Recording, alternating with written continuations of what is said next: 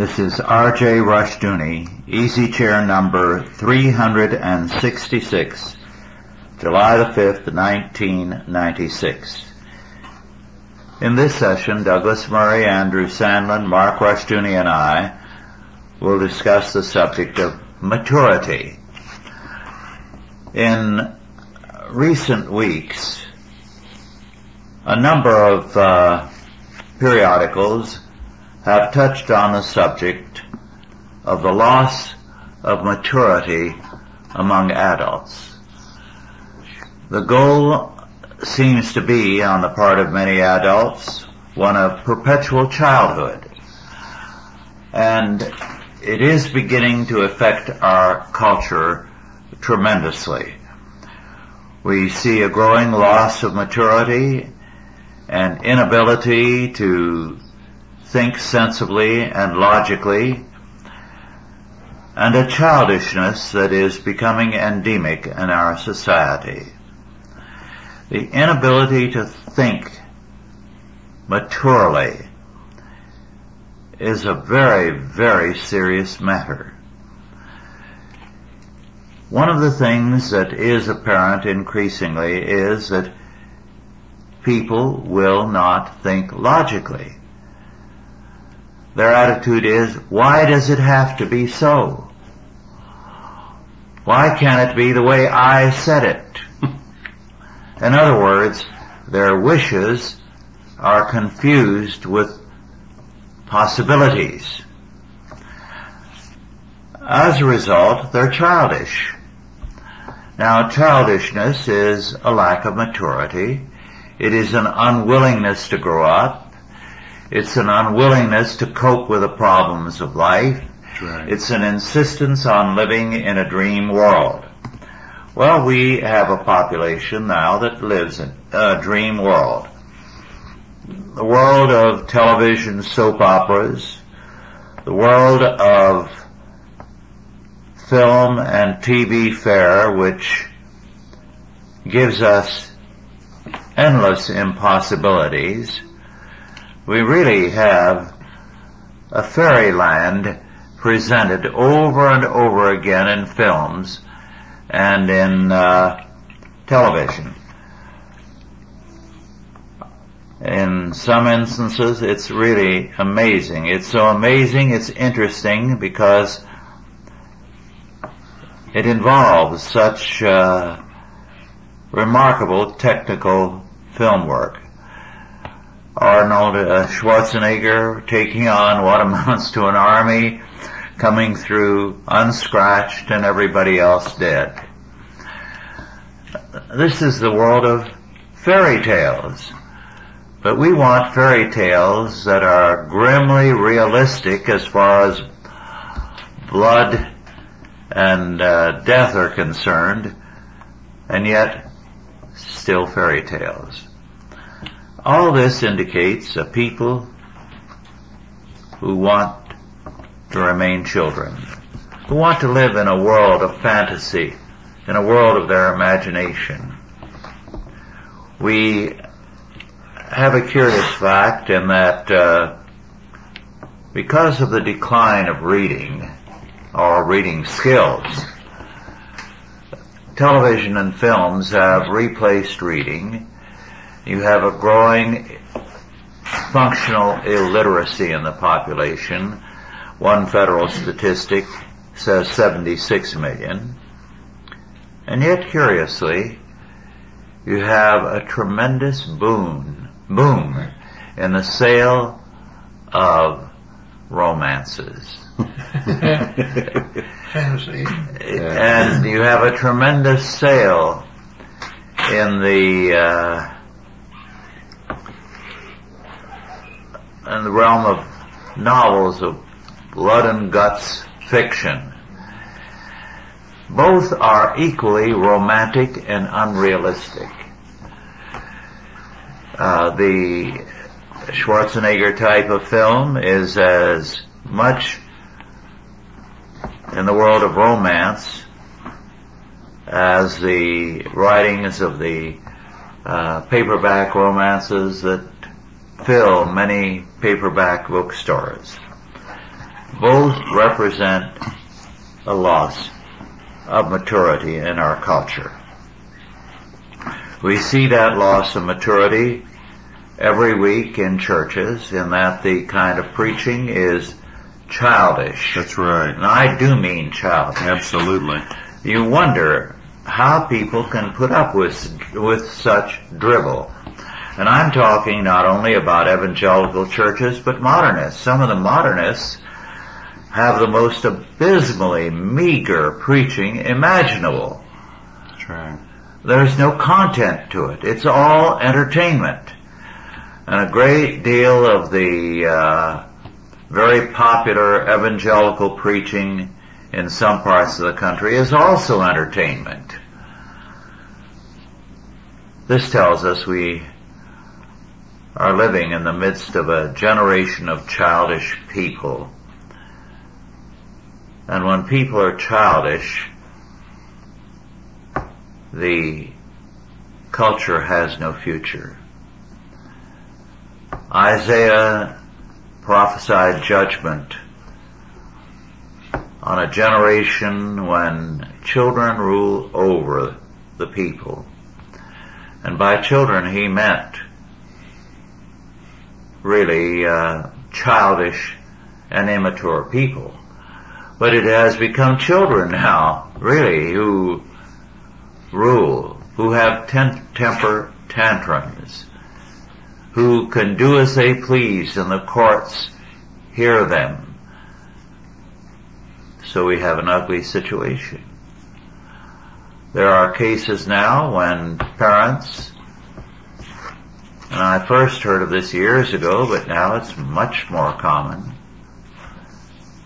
threaten their parents with court action unless they make some kind of restitution to them for having spanked them once, once, 15 or 20 years ago.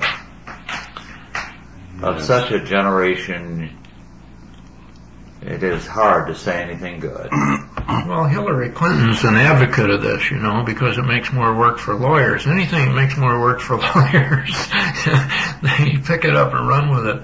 But th- this this whole thing that you're talking about really is regressive behavior, but uh, it has several sides to it, and uh, I think the reasons are somewhat complex. I was going to mention earlier when you're talking about the the uh, childish preaching that um, I almost think that churches are going to have to uh, will resort at some point to Nielsen ratings uh, so they can see how they're doing, like television programs do. But um, we've had a lot of things happening in our society uh, uh, in the past generation, uh, 30 years or so, and uh, elders have been relegated to irrelevance, right. and children are being taught in the public schools that what their parents say and think and stand for is no longer relevant in the in the current uh, uh, day. So uh, many people have given into this. Parents have given into this instead of putting their kids in Christian school and taking charge of their kids' education. Uh, they've given into it and they feel uh, not very useful, not very important, and uh, they've given in very easily to the government's uh, um taking away their uh, uh, their headship in in the family, and uh, the reason is that they want to interrupt that chain of uh, information and values that have been handed down, that are handed down from generation to generations, and the government wants to inject itself in the process and dictate the the values or lack of them Wants to be the new parent. yeah, they invent new values. Um, we're often confused by the term uh, family values, what it means to us and what it means to Yeah. uh, the secular society are two different things. Uh, to them, family values are the uh, the uh, uh, the structure between uh, same-sex uh, uh, uh, partners that are raising a child, and so it means something entirely different. And people are confused by the terms. But the game is, is the government wants to take control get total control, and in order to do that, they have to break the chain of handed down wisdom and values from parents to children, and they've been pretty successful at it. As we see, we've got kids seven, eight years old killing each other, committing Right. murders, and with no remorse, without the slightest uh, bit of remorse. So we've got we've got a uh, uh, a generation now coming up of uh, what the the seculars call sociopaths, but they are children who have become disconnected um, from their uh, from their family structure, and uh, they're they're subject to the whims of whatever uh, society tells them is right, and they make it up on the spot. The kids make it up on the spot, uh, and society makes it up on the spot. Well, we suffer from the cult of romanticism. It was Wordsworth who said, the child is father of the man. It was the worship of the innocent child. I marked down here just quickly several characteristics of children that these adolescent adults manifest. One is an obsession with fashions. You've ever seen 67, 80 year old people dressing in these foolish, You know, uh, you know, 70 year old ladies out on Harley motorcycles Leisure and all suits, leisure yeah. suits and all this sort of uh, repugnant nonsense. Another is irresponsibility, which Rush alluded to. Children tend to be irresponsible. They have to be taught responsibility, and many adults are irresponsible. The throwing of temper tantrums, of course, and uh, just self-centeredness. And there's so many adults that are like that. They don't want to serve others. They're self-centered. well, the signs of the times are the bumper stickers, like we're spending our children's inheritance. Yeah, Exactly. Absolutely. That curdles me whenever I see it. And another one, this is a remarkable one. If you if you know children, and I Mark certainly does, younger children especially are exhibitionists. They like to put on shows. And immediately I thought of this repulsive uh, in, in the religious sphere, the Christian sphere, so-called Christian sphere, this this Toronto blessing, the barking, uh, you know, uh, adults falling down and barking like dogs and roaring like lions and all that sort of thing. The Toronto blessing, which John Mark Berthoud calls the Toronto curse. Um, but we see that in, in the broader culture. I mean, people just wanting to get attention for themselves as adults. Well, that is a childhood characteristic. They're reverting back to childhood. Biblical faith is always to, to press on to maturity. I mean, as Rush, you're dealing in the book of Hebrews right now and the Sunday morning teaching, and that is one of the chief themes, is push on to maturity. But the modern evangelical church becomes obsessed with children and the the the, uh, the conversion experience, wanting to relive the days when they had real fire in their hearts for God, which is to say they want to live for emotion and intuition, which Yeah. also is a childhood trait, uh, governed by feelings rather than by reason and ultimately by the Word of God. So I think in these areas and a lot of others, uh, this is a demonstrates the severe problem that we have as far as immaturity in, in modern culture. Well, the question in my mind is why do people give up so easily? Why do they give up their prerogatives of raising their, their children and uh, passing on the values that they were given by their parents? Uh, why do people give up so easily? I'll tell you one reason I think, and I just wrote something about this for the report that'll be published soon. People hate freedom. They like security more than freedom. It's going to cost them something to do that. And they would rather have the security of uh, watching a lot of television or just feeling good about themselves rather than exercising their their freedom as parents and their responsibility to train their children up in the faith. Plus, of course, there's the self-centeredness involved. They don't care about their children. They hate their children, um, which the Bible indicates if they don't discipline them well. But I think there are a lot of reasons for that. It's sad. And there's a safety in going along with prevailing ideas Absolutely, about raising Mark. children. If you have no strong opinions on, on what is expected of a child, how you should treat a child, then you go along with the prevailing opinion. Boy, that happens so many the times. consequences of this are already evident.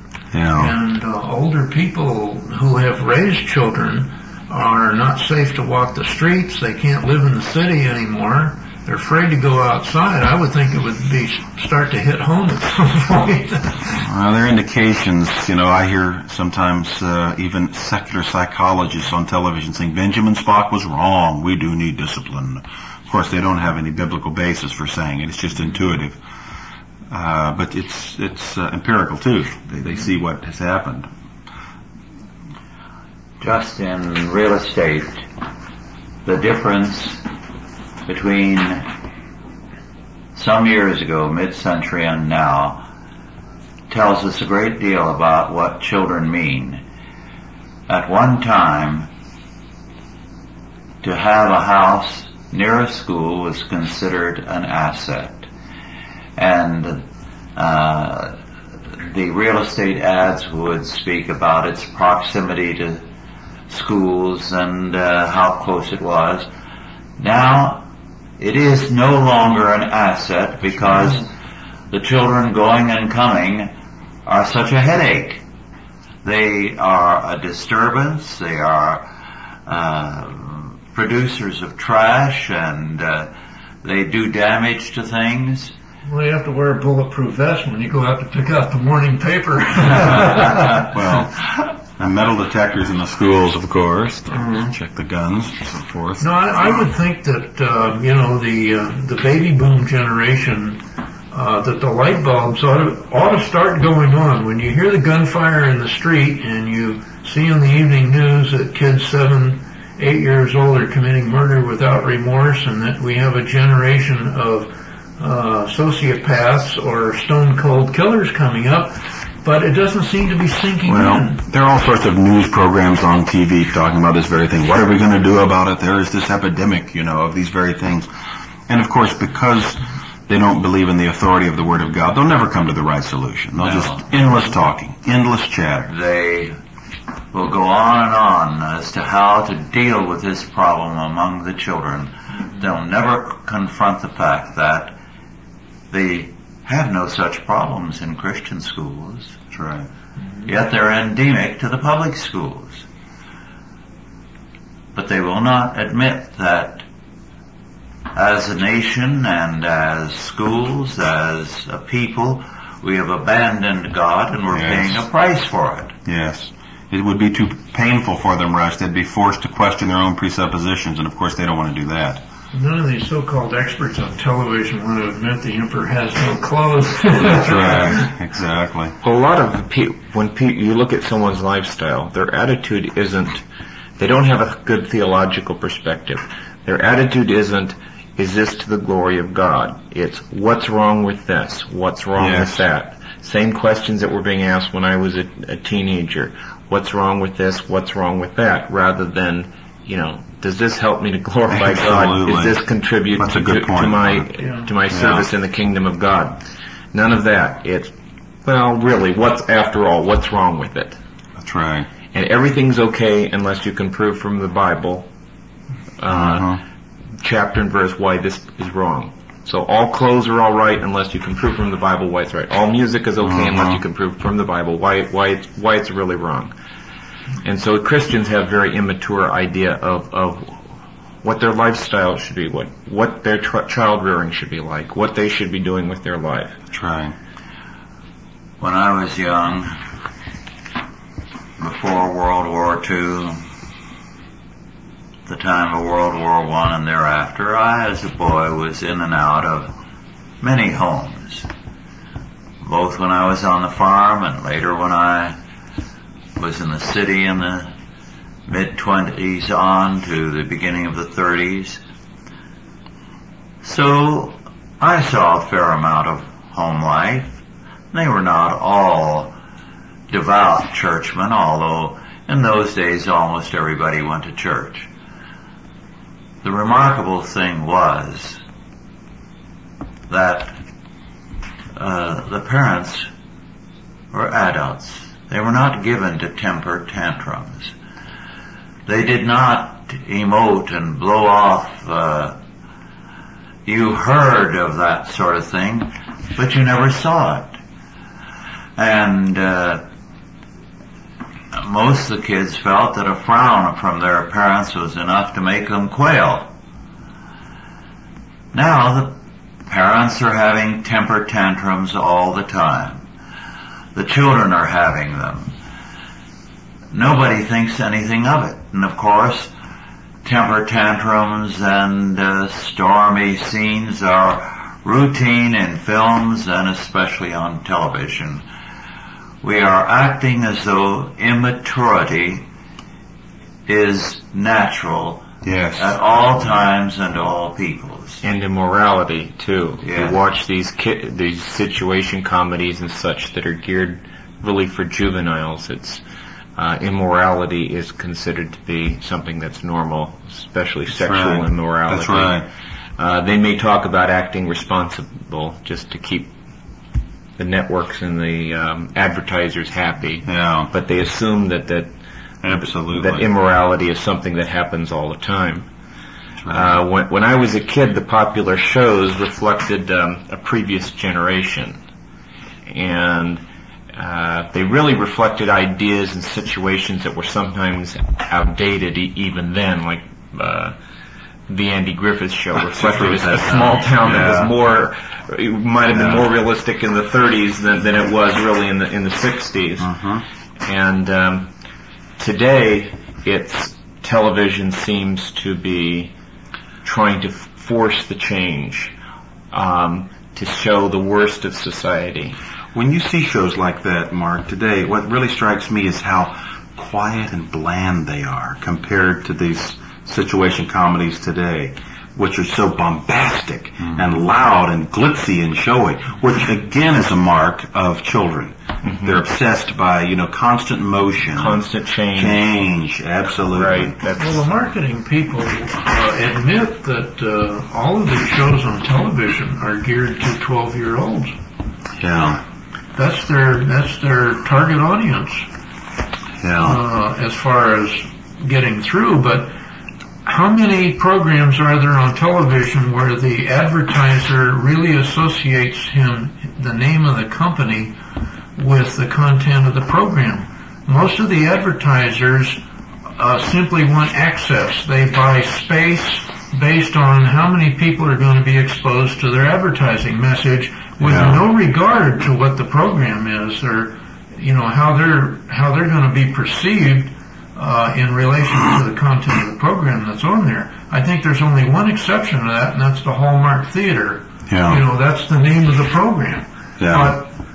But that's the only exception. I can't think of any other program on television that where the product is the name of the program. Yeah. Right. They'll they'll advertise on any show. They'll promote any show if it helps their business. If the market's there, if people are watching the show, they'll they'll put their commercials there. You, yeah, you know another point. I mentioned Neil Postman's book, Amusing Ourselves to Death. Yes. uh, which is a great work demonstrating that we have really become transformed from a word-oriented society to a visual-oriented society. And he points out the grave danger. He makes the stark contrast between even the United States late last century and now how everything is so visual-oriented and colorful. Even the computers tend to be that way. Well, Very- there's there's a, a, a sort of an under undercurrent of discontent among computer users because ever since, for instance, Microsoft, which is you know like having an elephant in a Volkswagen, decided to go with what they call GUI or graphic user interface. Uh, really, as far as I'm concerned, uh, they have invented a uh, uh, an operating system for a computer that is geared to the lowest common denominator of intelligence that's because right. it's it's no longer literal. I can't right. stand the thing. I had it on the computer for three weeks and I threw it in the trash because I want to read something and understand where I'm going with Yeah. it, and not. It's like finger painting or painting pictures on cave walls. Well, you know, also made that point. I don't recommend all of this man's writings at all, but Jacques Ellul and the humiliation of the word it demonstrates that that that precise point. How that uh, words don't mean much anymore. The only thing that means something is this immediate, intuitive impression, this existentialist impression. Uh, that cannot be mediated through words and language, and that the point is that language is under assault, and that's a whole different program we could do, but that's important. Well, the reason they're doing this is they want to capture, you know, they understand that you've got to capture the youngest possible Absolutely. audience so that you've got a customer all the rest of their life. That's right. Uh, so that's the reason for the graphic user interface. But um, reading is a liberating concept. If you teach children how to read, it's hard to propagandize them.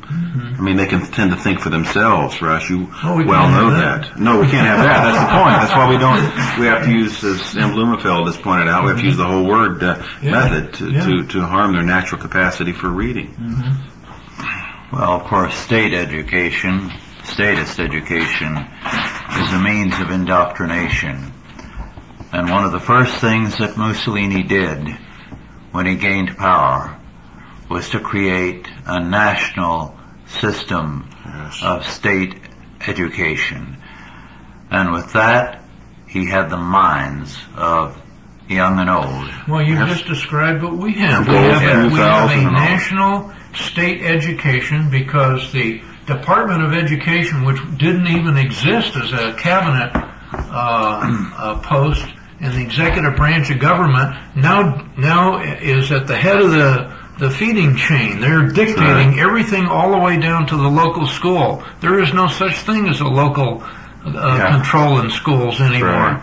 They might decide when they need to get the roof fixed, but that's all the local school board does anymore. They have no power whatsoever, no say about content. Everything is dictated from on high. Yeah. When I first began my studies, which led to the book Messianic Character of American Education, I was very strongly impressed by the fact that Horace Mann got his ideas of statist education from Prussia, from a socialist agenda to create a socialist state by using the schools to indoctrinate the children.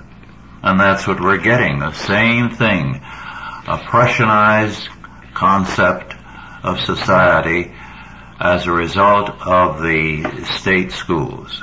Well, you know, I get a chuckle out of the uh, these uh, conflict going on between people who are arguing over whether or not they should be teaching English uh, in the public school system or you know teaching foreign languages. It almost doesn't matter anymore Yeah, because they're that's not learning any language. They're not That's learning right. anything very well. Yeah, that's, that's exactly right. Schools today are for not learning but social engineering. Well, they become indoctrination centers. I mean, That's they're, they're simply not schools in the classical uh, meaning of the, of the term.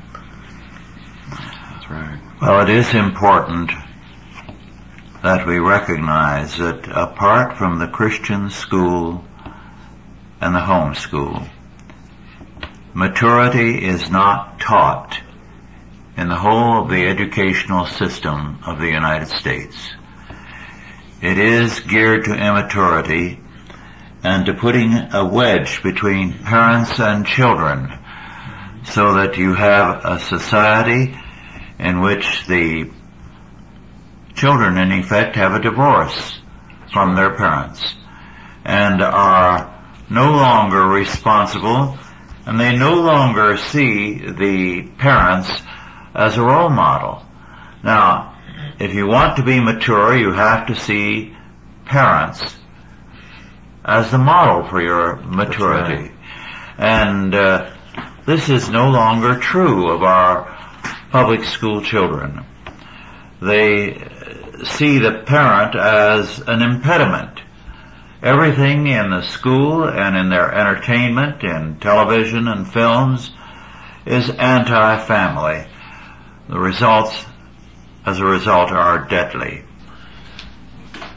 Back in the 1930s, someone wrote a book about the uh, schools in Nazi Germany. The title was a remarkably good one. It was School for Barbarians. And what it did was simply to describe how by striking out against Christianity and against the family, the Nazi schools were producing a generation of young barbarians. Now they didn't have the time to develop the barbarians as much as we have had. We have followed the same course, especially since about 1960, and we do have barbarians that we have produced. a generation that, like the Nazis, is separated intellectually, morally, and culturally from their parents. And a generation that is separated from Christianity. Well, what more do you want? We are doing what Hitler could not continue to do. It's amazing how in many, many things we have imitated Hitler's program. The uh, abortion, euthanasia, Homosexuality. homosexuality, and of course his whole concept of education, separating the children from Christian faith and from the family.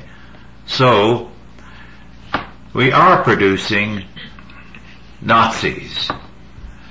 They may not see themselves as, uh, as Nazis, but they are the same as the National Socialist Youth. They believe in nothing. They are worthless except in a destructive way. Right. So we should not be surprised that children are actually killing babies. That's right. Recently, of course, some of you may have heard about the was it the 12 to 14 year old boy that skinned a young, younger boy alive. It's just skinned alive. Yes. I can't remember the whole story. This was several weeks ago. Well, what it means is that these kids now are so easy prey to the power of suggestion through television, right. through comic books, uh, through the media, that their minds are very pliable when they can commit a bar- barbarous act like that without remorse. And there's no countervailing influence. No, no. They, it, but it- if there were countervailing influence, they would have some remorse or something. Yeah, you know, they'd they think don't. about it before they did it, but there isn't any countervailing force in their lives. I was going to mention in the economic sphere how gullible people are. They Yes. watch ads on television of a silver-haired individual saying, we make money the old-fashioned way when they're, you know, hawking uh, some financial institution or other. And yet all of the financial institutions have failed have been guys that, uh, like the guy who took the Barings Bank down was 32 or 33 years old. And uh, some of these other guys on Wall Street that uh, took some of these investment uh, houses down are 29, 30 years old. Mm-hmm. And you know, why would people invest their life savings, uh, you know, in a company and turn it over to relative kids who have Yeah. never seen an economic downturn because they haven't lived long enough? That's right. Another mark of immaturity is not just hatred of elders, but more broadly, Rush, a hatred of history. We have a very awe and anti-historical temper that thinks that uh, history began, you know, with this generation. Again, yesterday. Began yesterday, yes, uh, or when they were Began born. you know. them, yeah. Exactly. Uh, and this is um, true, of course, in the broader culture, and especially true in, in the church. There's an abysmal ignorance of the history of Christianity and the history of the church and the history of theology, and so that's why these new heresies tend to keep cropping up Yes. all the time. Um, there aren't any new heresies, just old heresies in new clothes, but they keep cropping up because people uh, don't know history. Well, it's, it's endemic in politics too, because uh, you know you take a look at this bunch we got in the White House, and you know a more arrogant group you've never seen.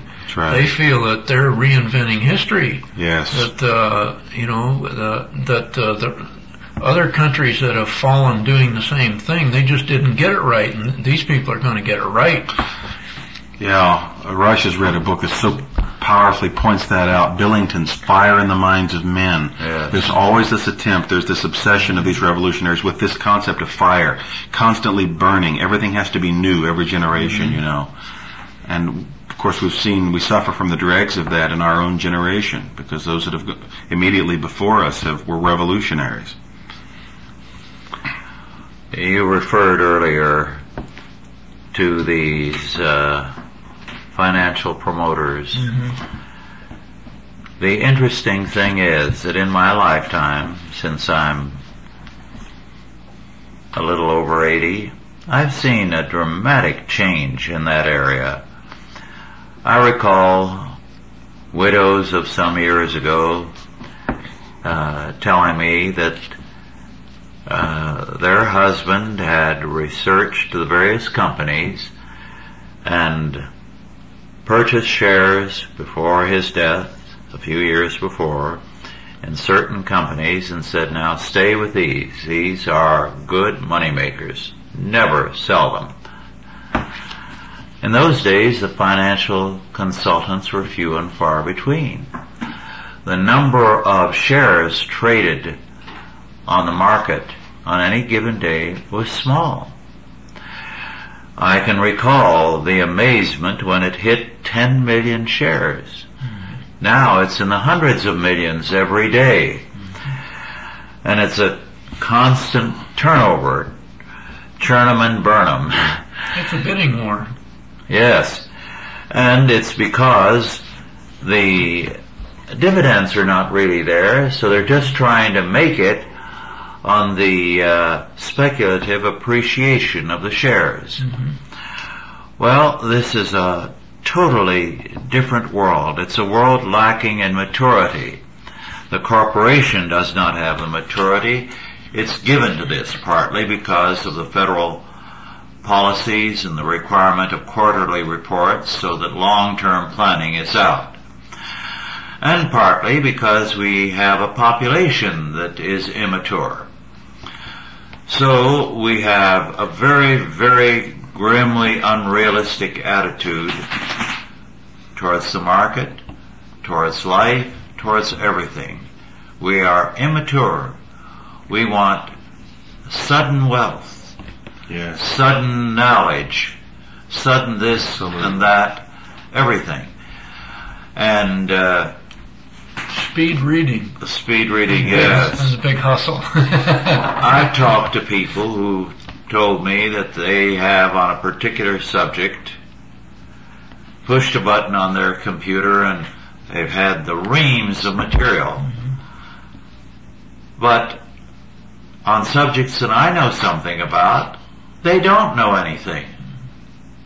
You don't get things by pushing a button. That doesn't put it in your head. That's right. And their ability to absorb is not speeded up by the computer. No, it is lessened because they have so much they can call up and they feel so highly intelligent. Mm-hmm. And they act as though I'm in the dark ages intellectually because I don't have that. Well, I'm glad I don't. Because it's a toy, basically. Mm-hmm. It's a toy whereby they conjure up this and that and they have the world at their fingertips and yet they still don't know much about anything. You can read, but they can't think. Yes, and then uh, they glance through it. They're not used to studying. That's right. Well, Russ, that leads to something else, and that is a real lack of mental discipline. Um, if someone is going to be a good thinker, he has to be a disciplined thinker, and that requires hard work. Yes. And people just like to sort of, uh, we're in the soundbite generation, you know, they just like to grab information on the run, but scholars can't grab information on the run. They have to take time to digest it and think it over. And an immature generation doesn't want to do that. Well, in certain circles in this country, intellectual circles, high up culturally, intellectually, educationally, the uh, important thing is to read one or two of the prominent book review um, tabloids. They are interested in reading about books rather That's than right. reading the books. They will discuss the book endlessly. It was some years ago that I learned that when they talk about the book and uh, condemn it, it's without knowledge. They've just read the review. And the reviews, I will admit, are now five and six tabloid pages long in some of these book review supplements. But they're still not the same as the book, and while some of them are excellently done, they follow a particular intellectually correct line and they do not tell you necessarily what the book is about. Well, it's because they, they, in college, they read Cliff Notes. I was just going to say that exactly. digest versions of uh, classic works just to Yeah. get just to get the flavor of it and get through it quick. You right. mentioned the sound sound bites and, and being a sound bite generation.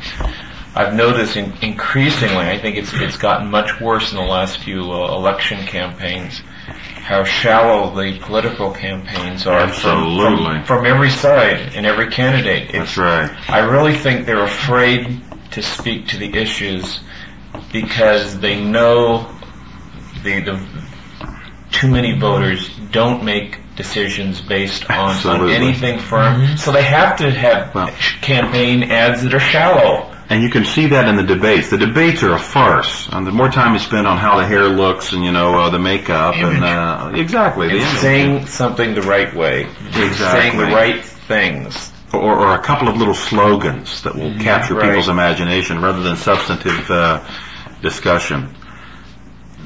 Uh, that's what the people want, and they deserve to have it. People are now, uh, you know, they're at the point now in this campaign where they're going to be looking for scandals. You know, Yeah. love gossip. There's no love substance, so they're looking yeah. for scandal. Yeah, And that's one of the things that's that that that is still effective because it's an emotional reaction. Mm-hmm. So and so's campaign ad- advertisement was dishonest or misleading, and so everybody's accusing every ad is the other ad was misleading, the other ad was mm-hmm. dishonest.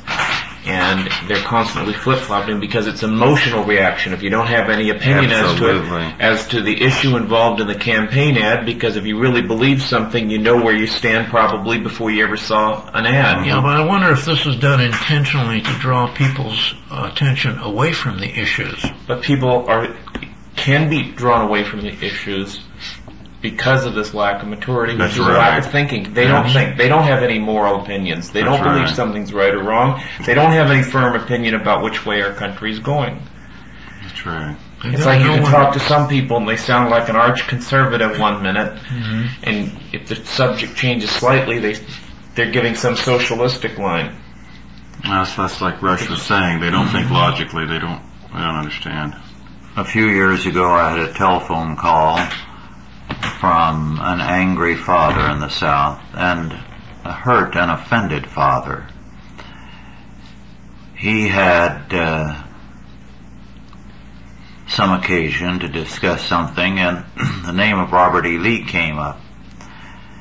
And his high school son dismissed Robert E. Lee with a very coarse epithet. Very coarse.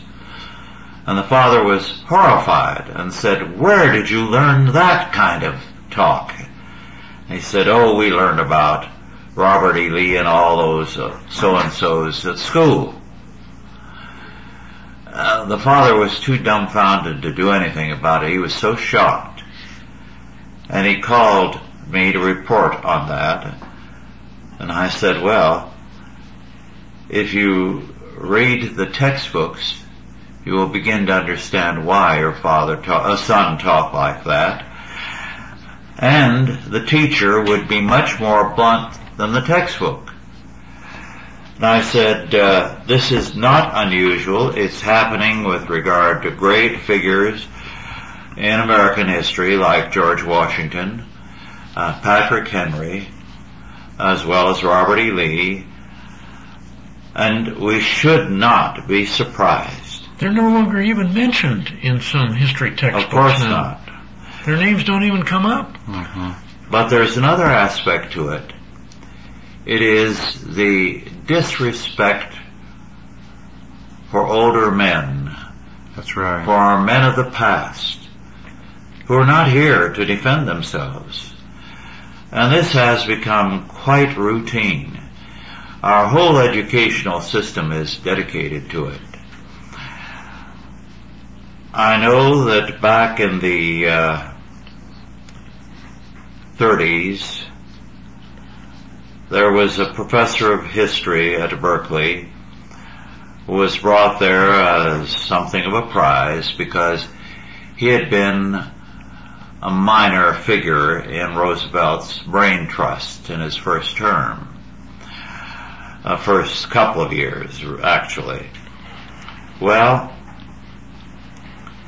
the uh, interesting thing was the man quickly was out of favor with the rest of the faculty, with the instructors and the section leaders uh, who were students, graduate students, because he thoroughly uh, admired Franklin Delano Roosevelt.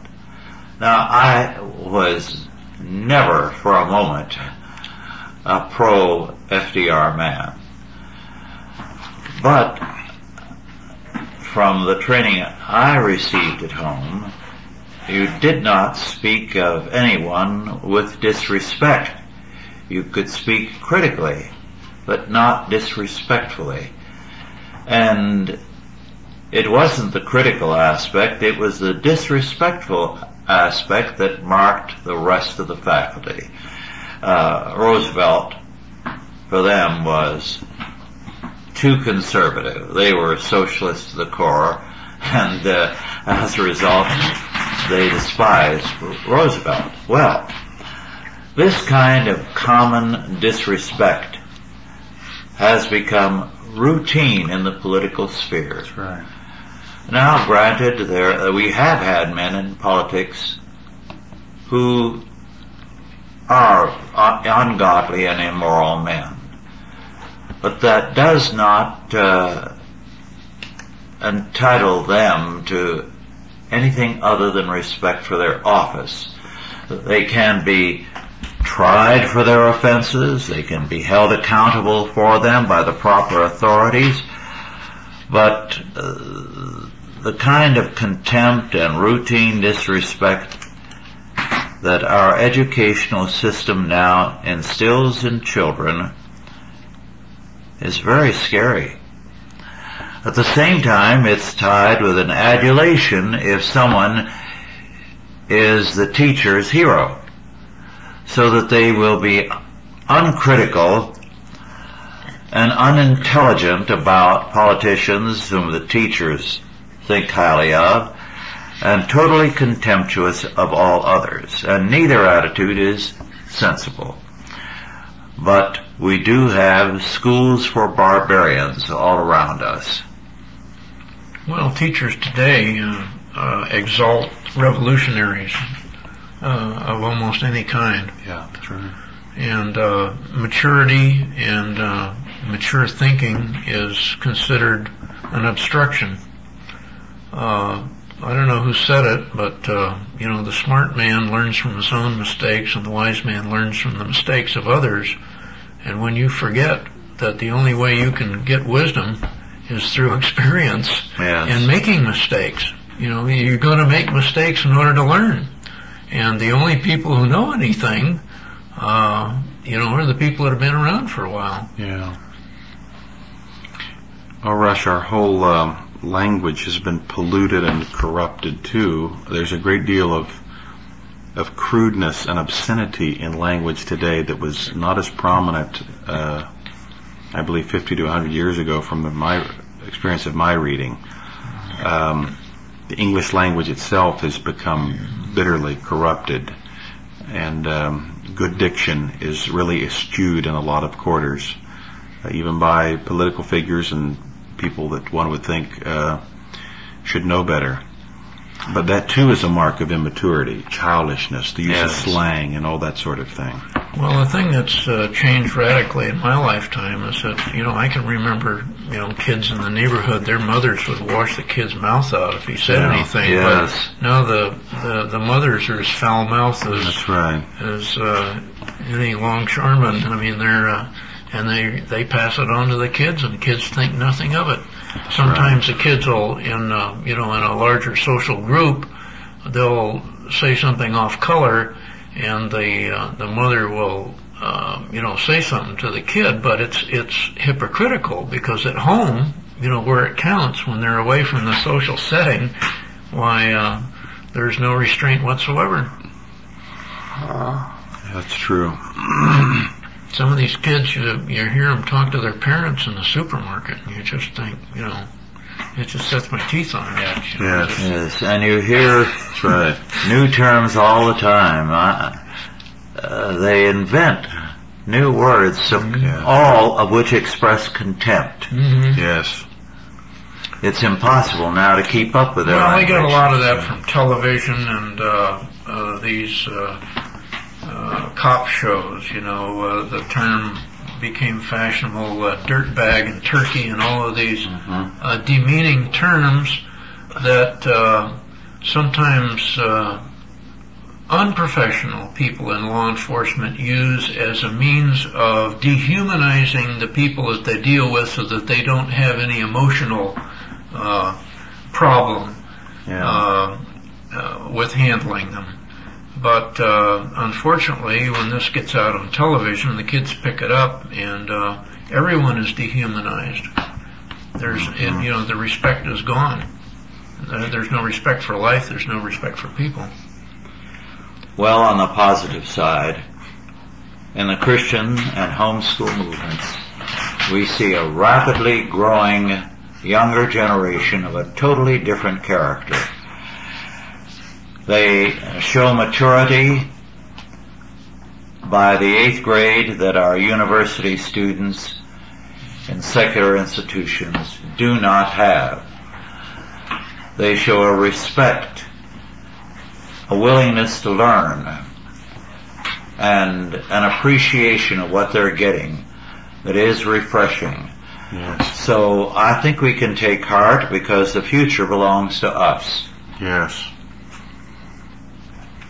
Well, our time is almost up. Is there a last statement or two that each of you would like to make? No. Well, I've in the past few years, you know, I've gotten interested in uh, prospecting and so forth, and I found a curious thing. The only people who know anything about it have silver hair because they found out from experience. And I've had to seek out the the 70 year olds and the 80 year olds to find out anything authoritative on the subject because they've been there and done it. And I think that that can be extended to almost any other sphere of life. If you want to find something out and uh, talk to somebody who's already made the mistakes and found out what works, then you'll know something. That's right. I, I think maturity is basically a spiritual problem. Yes. If you have the concept of what God expects of you in life, and that God expects something of you in life, and that you're responsible to God, it's going to change your attitude. You're not going to be so self-centered. And immaturity is basically a self-centeredness. That's right. Yes, very well put. Well, our time is about up. Thank you all for listening and God bless you.